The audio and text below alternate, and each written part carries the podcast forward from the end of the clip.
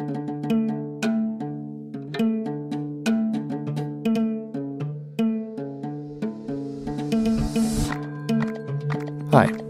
I'm Tim Townsend, and I'm the producer of Optophobia.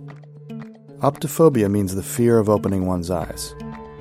Our fear is that too many people close their eyes to the truth.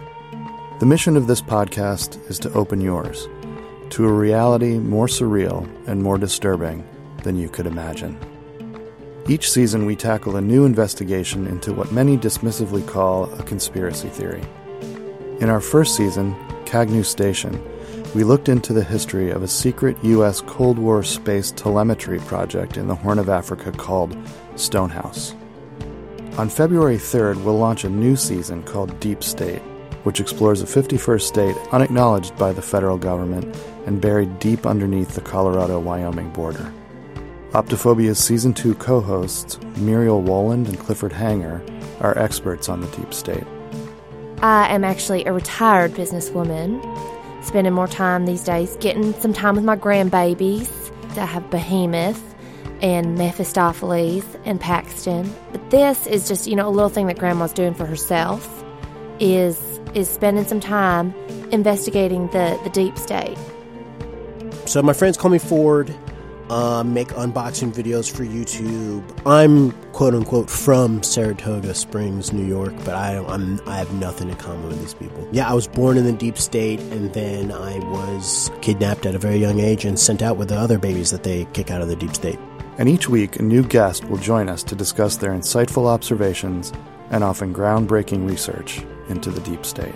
Yes, forehead mutations are highly prized. The rounder the better and uh, yeah, fingertip, foot mutations. Oh my god. And if you put a whole society underground, first of all, it needs to be cleaned because it's very dirty down there. Second, that can't be good for your health, but they need the cleaning. So they take these people camping and doing ayahuasca, need a little cash, and they bring them down and they exploit them. She said, I, I'm at the, the Georgetown waterfront and, uh, a dead body washed up on shore. I think you should come take a look at it. We thought what was initially possibly stained blood across her chest was actually red paint that also said SUFTDS, which we assume is Save Us from the Deep State. All the rumors about a complete society, 100% true. They got electricity down there, they got swimming pools, they got school buildings, they got uh, hot tubs also in addition to the swimming pools.